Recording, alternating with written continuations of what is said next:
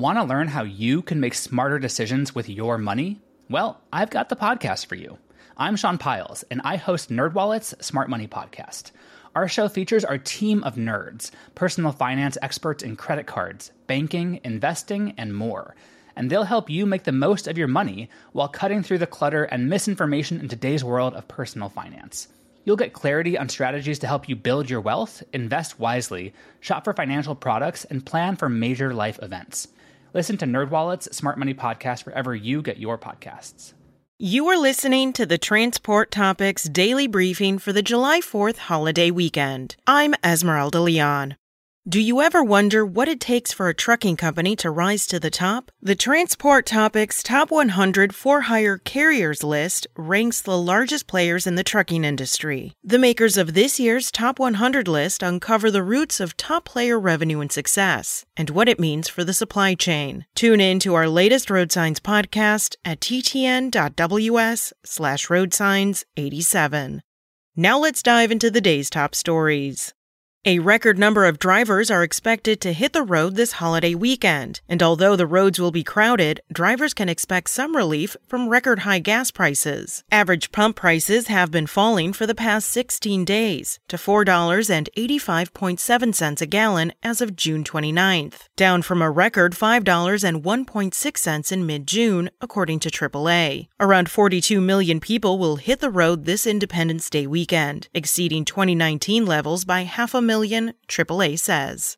President Joe Biden said Americans will have to stomach high gas prices, quote, as long as it takes, end quote, to beat back Russian President Vladimir Putin's invasion of Ukraine. Biden said he'll ask allies in the Persian Gulf region to boost oil production when he meets with them during a trip to Saudi Arabia next month. Biden spoke with reporters at the conclusion of a NATO summit in Madrid. The California Trucking Association has reacted strongly to a decision by the Supreme Court to not hear its appeal of a California state law aimed at reclassifying owner operators as motor carrier employees. The High Court denied a petition for review of California's AB5 law that all but ensures that independent owner operators will be reclassified as carrier employees. Quote, Gasoline has been poured on the fire that is our ongoing supply chain crisis, the association said in a release. Quote, in addition to the direct impact on California's 70,000 owner operators who have seven days to cease long-standing independent businesses, the impact of taking tens of thousands of truck drivers off the road will have devastating repercussions on an already fragile supply chain, increasing costs and worsening runaway inflation. End quote.